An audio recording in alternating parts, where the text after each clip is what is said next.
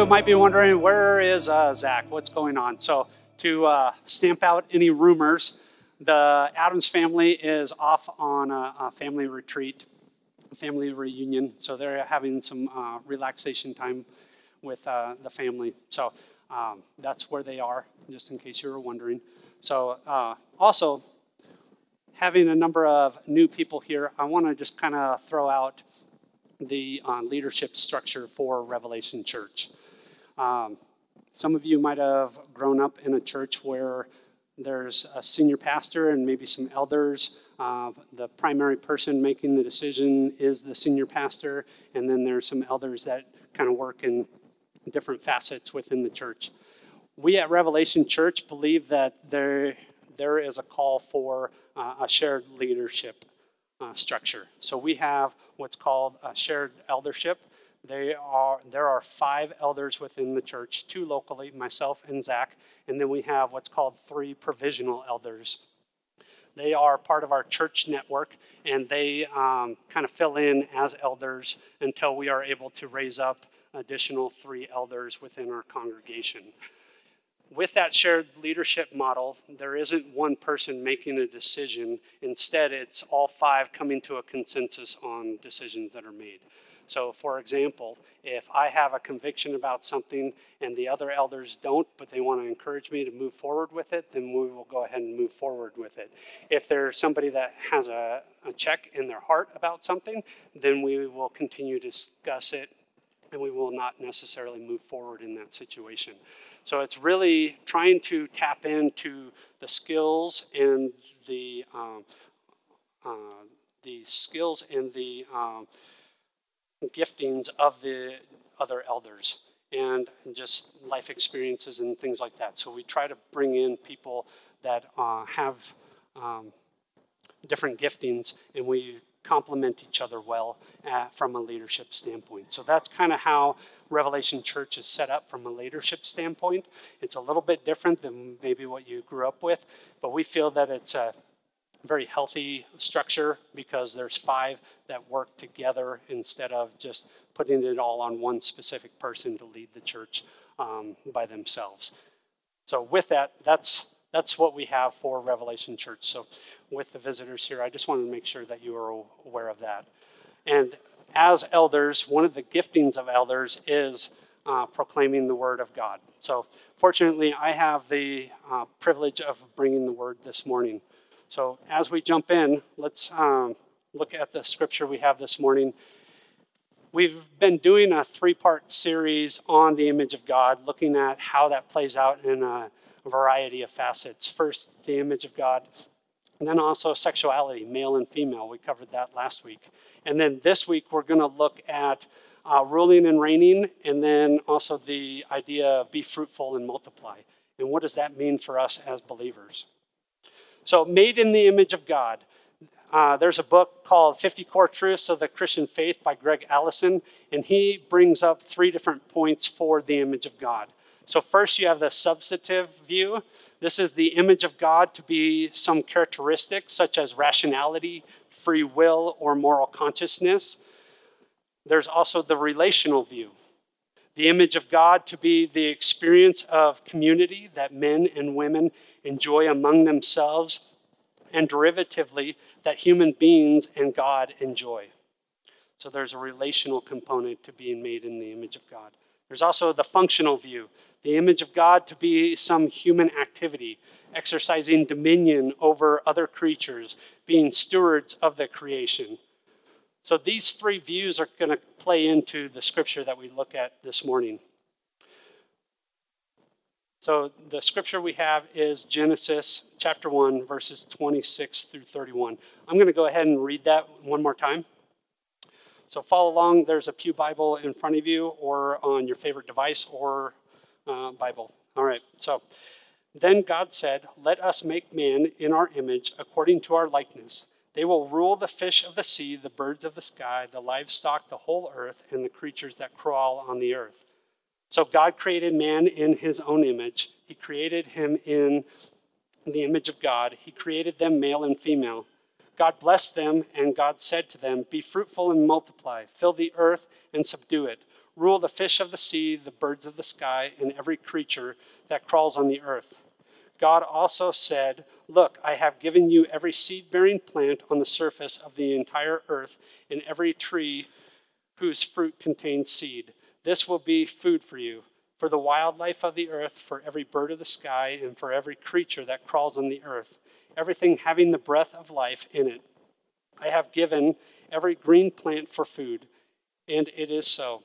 God saw all that he had made, and it was very good indeed. Evening came, and then morning, the sixth day. So, the first component that we come to this morning is ruling, reigning, having dominion over the fish of the sea, the birds of the air, livestock, the whole earth. Starting in verse 26, and then it picks back up in verse 20, at the end of verse 28 through verse 31. Now, the idea of ruling, reigning, having dominion over the fish of the sea, the birds of the air, over the whole world, has turned into something negative. If you think about it within our culture, there's something negative about this idea. It's all about us getting what we want out of the earth. And we, once again, as humans, have taken something that God has made good and perverted it. Because if we do the reigning and ruling and having dominion over things appropriately as God has intended, it is a beautiful thing. Now, I want to get into three different analogies for having dominion, starting with our context, and then we'll move back to a more biblical perspective. So, first question Have you heard the term CEO, Chief Op, uh, Executive Officer? Who here has heard that term? Okay. What about COO, Chief Operating Officer? Who's heard that term? Okay, a few less hands. Yeah, so the, what is the purpose of the CEO?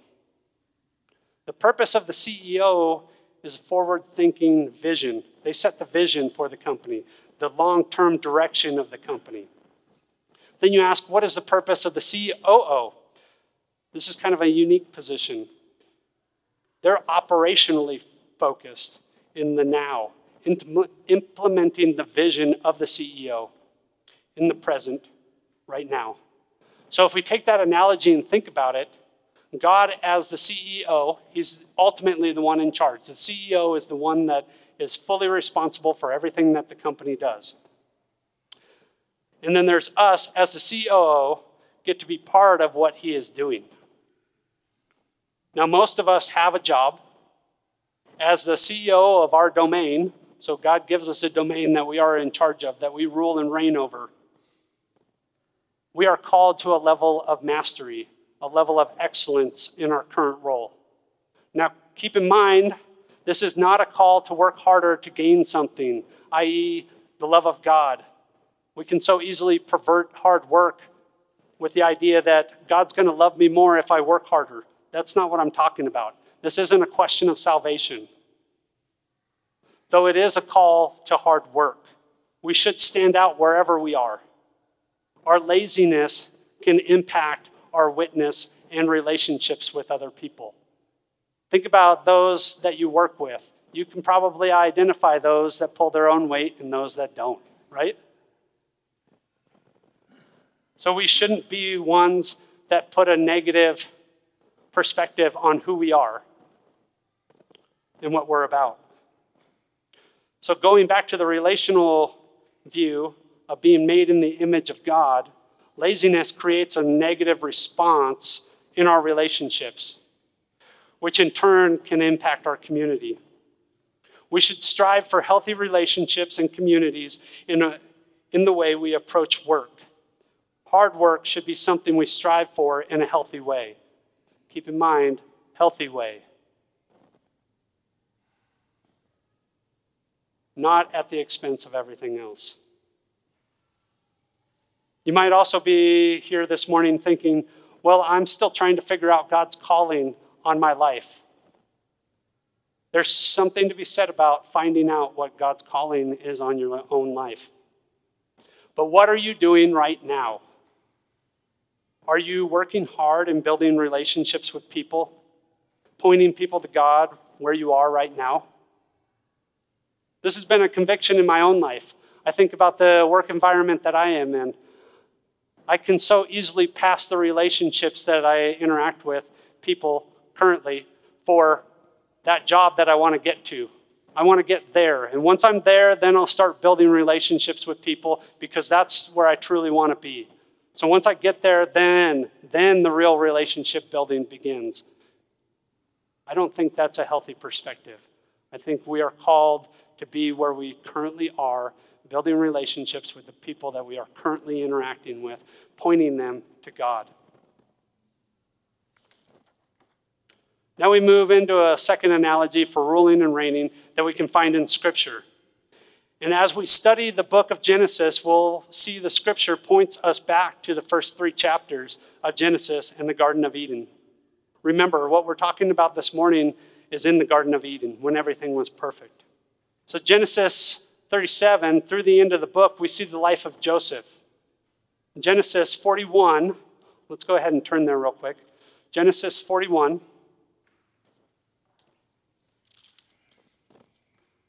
And looking at verse 37, we see 37 through 45.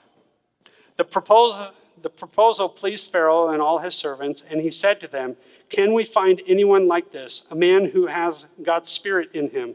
So Pharaoh said to Joseph, Since God has made all this known to you, there is a no, there is no one as discerning and wise as you are. You will be over my house, and all my people will obey your commands. Only I, as king, will be greater than Pharaoh, than you. Pharaoh also said to Joseph, See, I am placing you over all the land of Egypt. Pharaoh removed his signet ring from his hand and put it on Joseph's hand, clothed him with fine linen garments, and placed a gold chain around his neck. He had Joseph ride in his second chariot, and servants called out before him Make way. So he placed him over all the land of Egypt. Pharaoh said to Joseph, I am Pharaoh, and no one will be able to raise his hand or foot in all of the land of Egypt without your permission. Pharaoh gave Joseph the name Zephanath Panana and gave him a wife, Asenath, daughter of Potiphera, priest at On. And Joseph went throughout the land of Egypt. So we see that Joseph is in charge. He is second only to Pharaoh. Very similar to the relationship that we have with God. God is ultimately in control, but He is working a plan out, and we get to be part of that. And the story of Joseph points us back because Pharaoh gave Joseph complete control over Egypt. So Joseph was only second to Pharaoh. And God has given us a similar position to rule over creation and second only to Him. Think about that for a minute. The God of the universe, the one that holds everything together, that is more powerful than we could ever imagine, has invited us to take part in His story. Now, how are we supposed to rule and reign over all the earth? This gets to my third analogy with two polar extremes. I'm going to focus in on the uh, environmental piece because I know that's kind of a controversial piece uh, considering where we are today. So I want to press into that a little bit. And I know that with ruling and reigning, there's some other avenues that we can go into, but um, with time, I'm just going to focus on the environmental piece, okay?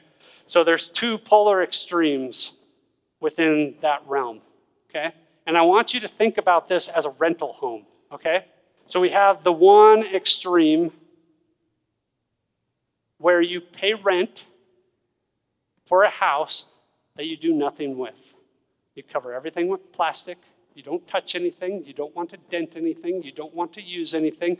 You leave everything exactly how it is. And then you have the other extreme you trash it. This isn't my house. I don't care. Doesn't matter. And maybe with the cost of lumber, you part out the house for cash until there's nothing left.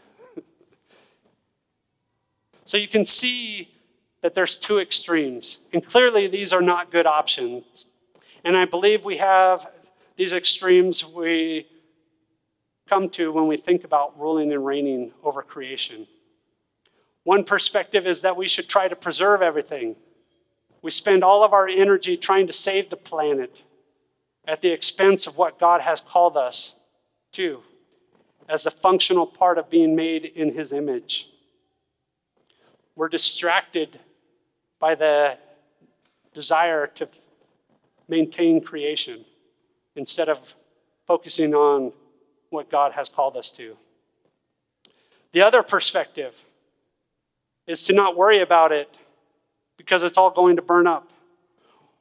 We're not talking, we're not taking into consideration what God has called us into either. I would suggest that neither extreme is a biblical perspective. There is something to ruling and reigning that involves us as humans tending to creation, maybe growing food or building structures for our homes and places to work, but in a way that is stewarding God's creation. Some of you might have heard the phrase regenerative agriculture. I'm kind of a farming nerd. I do that uh, in my spare time. But there's this term that's becoming popular regenerative agriculture. This is the idea of looking at the processes and living things that God has created and then using them to our benefit, but not misplacing the way that God has designed them to be. For example, allowing a pig to be the way that God intended them to be. Maybe you've seen movies like Food Inc., things like that, where pigs are raised in pens on rubber mats inside enclosed places. That's not the way God intended them to be. Instead, He intended them to be out in the sunshine, enjoying the grass of the field, doing things like that. And so I have a quote for you from one of uh, my farmer friends, Joel Salatin. It says, You know, in our culture today, our Western, reductionist, Roman, linear, fragmented culture, we don't ask how to make a pig happy. We ask how to grow it faster, fatter, bigger, cheaper, and that's not a noble goal. That is not the way God intended it to be. So, morally, factory farming is wrong. The substantive view of being made in the image of God, we have a conscience to see when things are bad. And so I live on a farm. We have a couple acres up in Athol. And so before you call me an environmentalist and want to throw me out, uh, hear me out, please. We, we have set up a situation where we have a handful of chickens. And what do chickens like to do? They like to scratch. They like to wander around. They like to dig up the dirt, eat the insects, do those kinds of things. But we also like to eat them, right? Right? So with that, how, how do we how do we go about ruling and reigning as God has called us, but not exploiting the animal? This is just a small example. We've set up uh, what we call a tractor, but it's essentially just a bunch of boards stacked up, make a box, rectangle box. We cover it with netting, and we put the chickens in there. And then every day, we move them on grass from one place to the next place. And then the next day, we move it a little bit farther. And they do exactly what they were designed to do. They scratch in the ground, they're out in the sunshine, they eat the bugs. That's what they were designed to do. They are what we would call happy chickens. So that, that's just a small example of looking at what do we have that God created and how do we use that to our benefit. So I can grow up chickens, they can be happy, healthy chickens, but then when it's time, we can harvest the chickens as well. So there's something to that.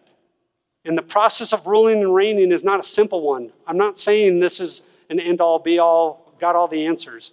It requires us to act, to use our creativity and think, study the processes that God has designed, engineer things in a way that allows us to use the resources that God has given us, but not in a way that is reckless, lazy.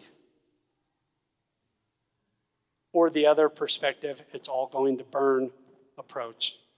So I'm not going to worry about it. The two extremes are not what we are called to. Instead, we should live in the tension of furthering human prosperity and caring for the creation. Notice the tension there. There's human prosperity. The, the level of prosperity for humans around the world has increased substantially over the years. But then there's also the caring for the creation. And so, how do we live in that tension? This is not a call to worship the creation. Please hear me on that. This is not a call to worship the creation. We are called to re- worship who? Oh, it should be a pretty big response on that one. Who are we called to worship? God. God. God and God alone, correct? Amen?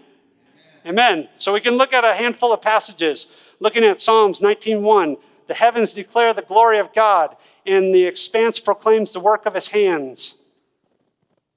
Creation declares the glory of God. We see in Colossians 1:16, for everything was created by him in heaven and on earth, the visible and the invisible, whether thrones or dominions or rulers or authorities, all things have been created through him and for him, speaking of Jesus. So the creation was created by God in heaven and earth, the visible and the invisible. We also see in Revelation 4:11, "Our Lord and God, you are worthy to receive glory and honor and power because you have created all things, and by your will they exist." By whose will? His will. God's will. They exist and were created. So the creation speaks to the glory of God. So now we look at the command for us to rule and reign in something worth as something that is worth reflecting. And it leads us into our next section looking at verse 28. First part. God blessed them and God said to them, Be fruitful, multiply, fill the earth, and subdue it. Now, Genesis really does cover everything. Last week, we talked about male and female and the hot topics there. And now it addresses the idea of procreation. There's many verses that talk about this idea of being fruitful and multiply. Let's just look at a couple real quick. Uh, Genesis 9, Verse 7 But you, be fruitful and multiply, spread out over the earth and multiply on it. Then we look at 16, Genesis 16:10.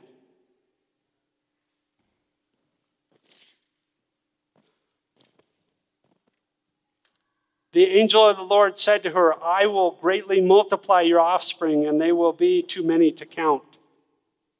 Look at seven, chapter 17, verse 20.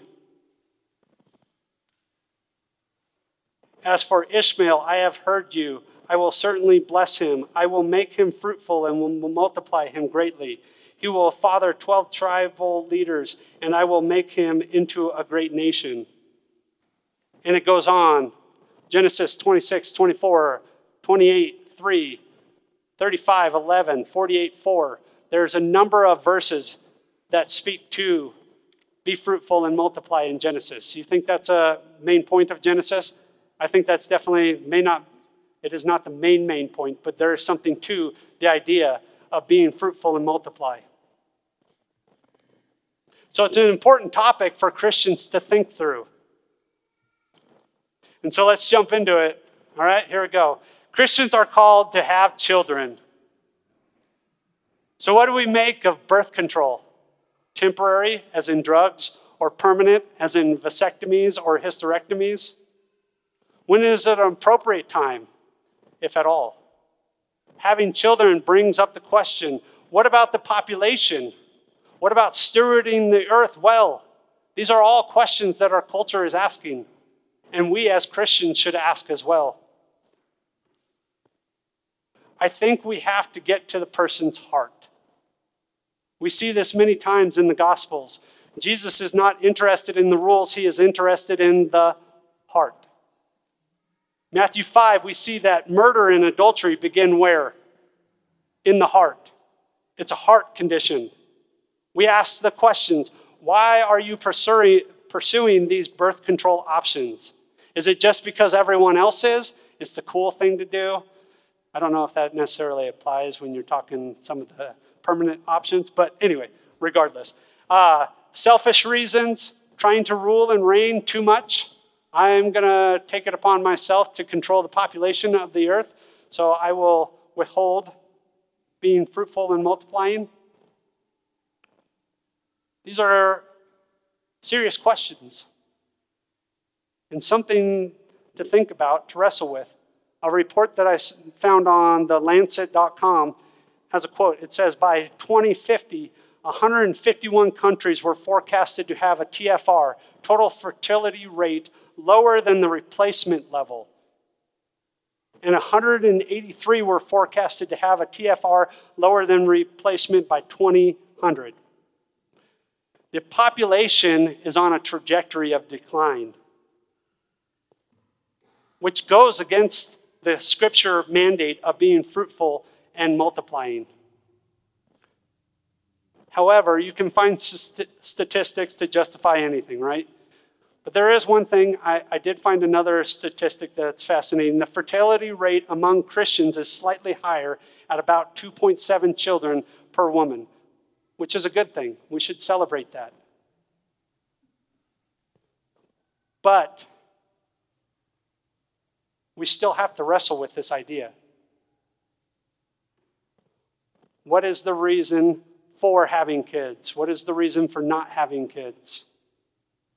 I have a quote from Kevin DeYoung, writing for the Gospel Coalition, says, I do mean, however, for Christians to consider whether our approach to career, to family, and to a covenantal understanding of the faith is the result of prayerful, biblical, and theological reflection, or the result of the invisible pressures and assumptions of the world we inhabit. It is likely that the future, it's likely that in the future, only couples having lots of children, which at this point is three or more, will be religious couples. And I hope that evangelical Christians will be well represented among them. So, this is something that we are currently wrestling with.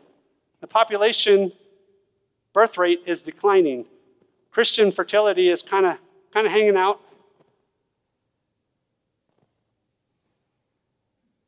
Are the decisions we make regarding having children informed by God or by the environment that we live in? Where do we go for answers? When we're wrestling with this question, do we go to the internet? What can I find on Google? Or do we go to God's Word? Thank you, Matt. Amen. We go to God's Word. That's where we should go. Because look, kids are hard. Just ask my wife. Bedtimes, uh, uh, honest truth here, all right? Bedtimes have been a real struggle in our house lately. So, having kids is hard, it's a struggle. But flip that over Kids are also amazing, wonderful, breathtaking gifts that I wouldn't trade for the world. Amen? It's difficult, but they are a true blessing.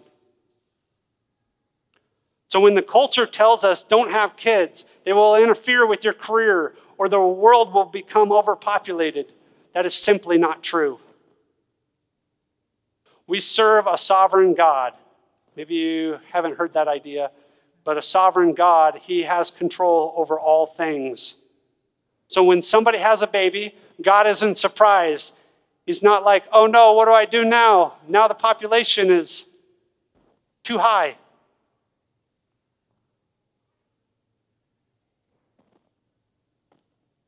He has entrusted a precious living soul to you.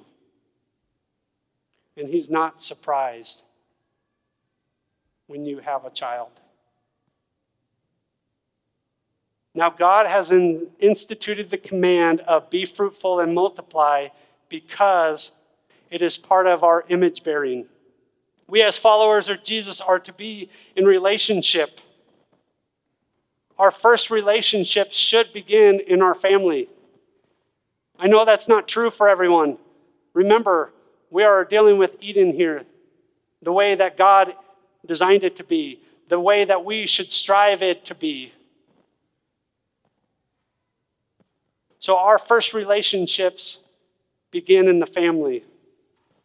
This is why the family construct is so important.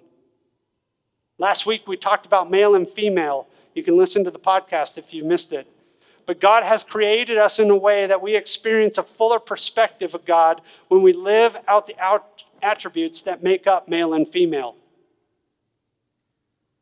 If one is missing, we are not experiencing the fullness of God. Having these attributes lived out in the context of a family allows for children to gain a fuller perspective of who God is and what He is like. And living out is part of being God's image bearer because it requires us to grow in relationships. Being in a family is tough, but we're called to be in relationships beyond just our family because God is a relational God. We find this in the two greatest commandments. If you haven't done this, and I've been enjoying this recently, take the two greatest commandments, which are love God, love people. That's my simplification of it. But love God, love people. Take that and look at Scripture and see what you will find. It is truly amazing. But we see in Deuteronomy chapter 6, go ahead and turn there, starting in verse 1 through verse 9. This is the command, the statutes or, or, and ordinances the Lord your God has commanded me to teach you, so that you may follow them in the land you are about to enter and possess. Do this so that you may fear the Lord your God all the days of your life by keeping all of his statutes and commands I am living I am giving you, your son and your grandson, and so that you may have a long life. Listen, Israel, and be careful to follow them, so that you may prosper and multiply greatly, because the Lord, the God of your fathers, has promised you a land flowing with milk and honey. Listen, Israel, the Lord our God, the Lord is one. Love the Lord your God with all your heart, with all your soul, with all your strength. These words that I'm giving you today are to be in your heart. Repeat them to your children. Talk about them when you sit in your house and when you walk along the road, when you lie down and when you get up. Bind them uh, as a sign on your hand and let them be a symbol on your forehead. Write them on the doorposts of, of your house and on your city gates. So we see multiply greatly in verse 3 we see love God in verse 4. There is a connection between loving God and multiplying. Flip over real quick to Deuteronomy chapter 8. Looking at verse 1, we see carefully follow every command I am giving you today so that you may live and increase and may enter and take possession of the land the Lord swore to your fathers. So we see keeping the commands increase and taking possession. So we see all of it there. We follow the commandments of God, loving God, loving people. There's an increase, multiplying factor there, and taking possession of what God has called us to. We see that similarly in Deuteronomy 30, verse 16. Flip over there just real quick.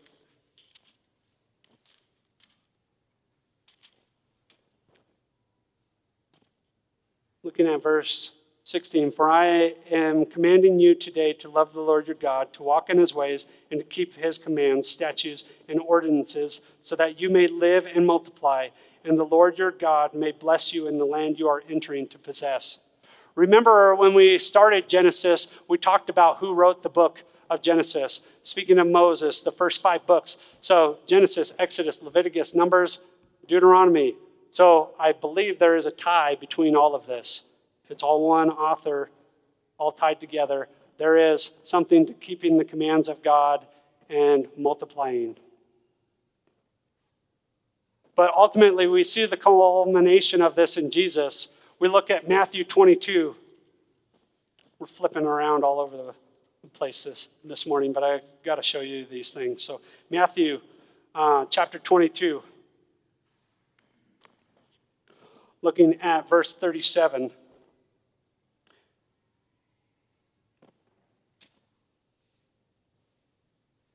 And it says, He said to them, Love the Lord your God with all your heart, with all your soul, and with all your mind. This is the greatest and most important command. The second is like it love your neighbors as yourself. All the law and prophet depend on these commands. All of this is dependent on these two things. So we live out these commands in relationship by showing love to one another. But that's only possible if we first love God. And we can only do that because He first loved us, which is how we find our way of loving Him. So, this is only possible because God first loved us, which is why we must first be right with Him before we can fully love other people. Do you know the most loving thing you can do for someone else? What's the most loving thing you can do for someone else? Lay your life down? Yep. What's that? Share Jesus with them. Those are both good answers. I was looking for tell tell them about Jesus. That's one of the most loving things you can do for somebody else. And so as we get married and have children, we are to love them and tell them about Jesus. Then we come to the next question what about single people? What do we do in that scenario? I've struggled with this for some time, but I've realized something. The mission, hear me on this, the mission of single people and married people is not different. We see in Matthew 28 19 and 20 the Great Commission. Go therefore and make disciples of all nations, baptizing them in the name of the Father, and the Son, and the Holy Spirit, teaching them to observe everything I have commanded you. And remember, I am with you always to the end of the age. We, as single and married people, are called to make disciples of Jesus, to point people to Jesus. There is no greater commandment because the most loving thing we can do is point people to Jesus. Whether it be our kids, someone at work, or a passerby on the street. So the mission is no different. We live out the Great Commission in love, the two greatest commandments. So the context may look different between a married person and those that are single. But the command is still the, still the same go and make disciples. I'm not trying to downplay the desires of those that are single and want to get married. Paul is a primary example of the gift that is singleness. We see in 1 Corinthians 7 Flip over there. Looking at verse 32. I want you to be without concern. The married man, the unmarried man is concerned about the things of the Lord, how he may please the Lord, but the married man is concerned about the things of the world, how he may please his wife, and his interests are divided. The married woman or virgin is concerned about the things of the Lord, so that she may be holy both in body and in spirit. But the married woman is concerned about the things of the world, how she may please her husband. I am saying this for your own benefit, not to put a restraint on you, but to promise what is proper, and so that you may be devoted to the Lord without distraction. So we see Paul speaks to singleness as a gift because you are able to be about God's work. For example, it's easier for a single person to pick up and move, to share the gospel with other people. And Paul did this repeatedly. And this is how the church multiplied. We see this throughout Acts. Just a couple references for you. So we see Acts 2 41. So those who accepted his message were baptized, and that day about 3,000 people were added to them.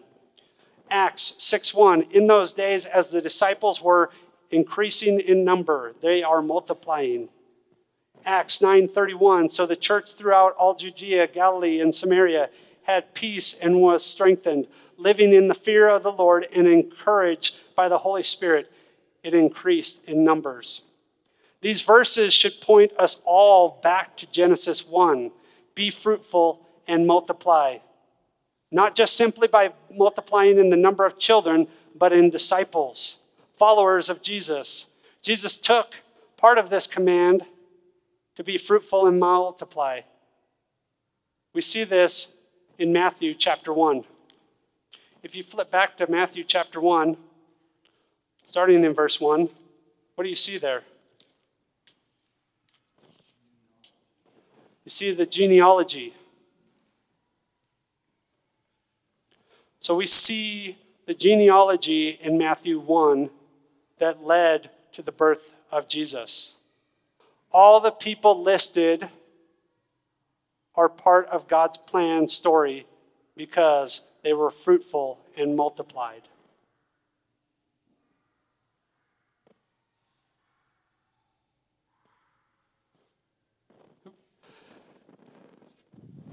So we'll go ahead.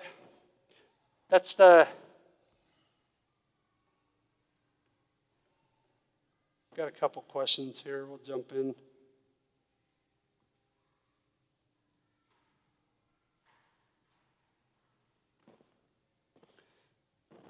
Given the language verbiage in verses 29 and 30, do you support the claim that seed bearing fruit was made for humans and green plants, vegetables, were designed for animals and not humans, and if you don't support that claim, could you pretend you do for the time it takes to answer this question?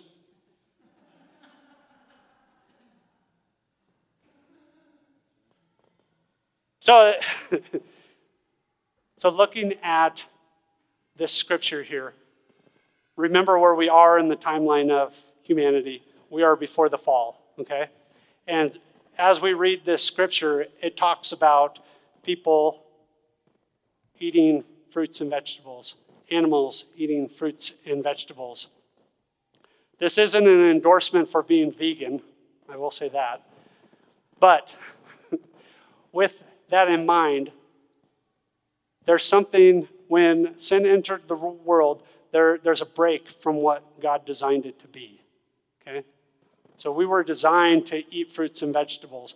And if you actually dig in, this is my nerd part coming out, but if you dig into it, you can actually see how, because of the way we've treated the soil, fruits and vegetables do not have the same nutritional content that they once had.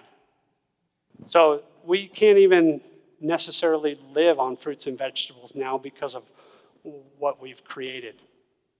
So, with that, then we have to look at what happened. So there was the fall, and then there was the initial sacrifice. And who created the first sacrifice? God did. He sacrificed an animal to provide clothes for Adam and Eve because they were naked and ashamed. So the process of sacri- sacrifice and the process of eating animals came after the fall. And I don't know about you, but I look forward to the day when you can go out in the woods and not worry about bears chasing you and doing stuff like that. I think that'll be truly amazing. But yeah, I think there, there's something to be said about what God created initially and what we've turned it into because we are not ruling and reigning appropriately. Uh, let's see. It is easier, easy to devalue animal life, but God didn't want to destroy Nineveh because of the people and the cattle there. Jonah 4:11 and should not I spare Nineveh, the great city wherein are more than six score thousand people that cannot discern between their right hand and their left hand, and also much cattle. This surprised me since the church at large doesn't often talk about God caring about animals so strongly. Excuse me. So there's something that we have to keep in mind, okay? When you have, when you're speaking about the image of God, who is the image of God? We are. So that automatically elevates humans above animals, okay? So there, there is a degree of separation between us and animals. That does not mean that we get to dis- disrespect animals and treat them however we feel just because we are called to rule and reign. We are called to steward. Like we look up there, kingdom focused stewardship is one of our core values. So we are looking to steward things well. There, I was talking earlier about there's processes and things that God has put into place, and we are to identify those and live those out. So yes, we are called to love animals. We are called to love people. We are and part of that is respecting animals because people have animals and we should respect them and we should respect the animals that we come across in nature. I mean, it's just there, there's a respect level there that should be appropriate for us as believers when we look at creation and say, God has created this and I'm going to steward it well.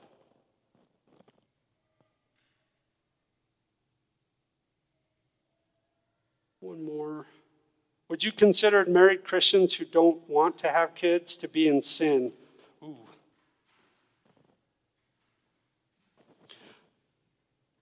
I think that goes back to the original point of what is the reason for not having kids?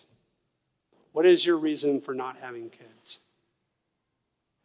If it's simply because you have elevated yourself to say that I know better than God. Remember, God is in control, He is sovereign above all. Okay? So He's ultimate ruler. We are secondary to Him. So, with that, we are to obey His commands. And one of the commands here is be fruitful and multiply. So, if we aren't going to do that, then we really have to dig into why. Why are we not doing that? And if it's simply just a selfish reason or whatever the issue might be. I mean, I'll, I'll throw this out. One of, one of the things I didn't talk about is what if you can't have kids? Are you in sin? I would say no. You are not in sin in that kind of situation. Unfortunately, we are in a broken environment. That's the environment that we live in. We live post fall. And so we live in a an environment that is not the way that God intended it to be. So, to answer your question directly, or indirectly actually, if you don't have kids, you may or may not be in sin depending on your heart position. Why are you not having kids? Is it to further your career? I would push back on that. Is it because I'm worried about the population of the earth? I would push back on that. These are good questions. Really appreciate that. If, if I haven't provided uh, enough clarity to the response or to the question, please come talk to me. I'd love to talk to you more about it. Um, hopefully, I've conveyed it enough to uh, kind of get the point out there. But uh, if you need clarification or want to talk about it more, I'm more than happy to discuss it further. So, as we transition to the time of communion, we think about as followers of Jesus, we are called to take part in communion until he returns. And what does communion represent? It represents his death on the cross. We are to remember what he has done on our behalf. Going back to the greatest thing that someone could do for another is to lay down their life. And that's exactly what Jesus did. He wanted to restore Eden, he wanted to bring us back to the way he intended things to be. See, we as humans have taken something that God created and we have perverted it. And so, through the death and resurrection of Jesus, there is a way back to Eden, there is a way back to restoration. And so, as we take part in communion, we get to celebrate what He has done on our behalf. He initiated this because He loves us.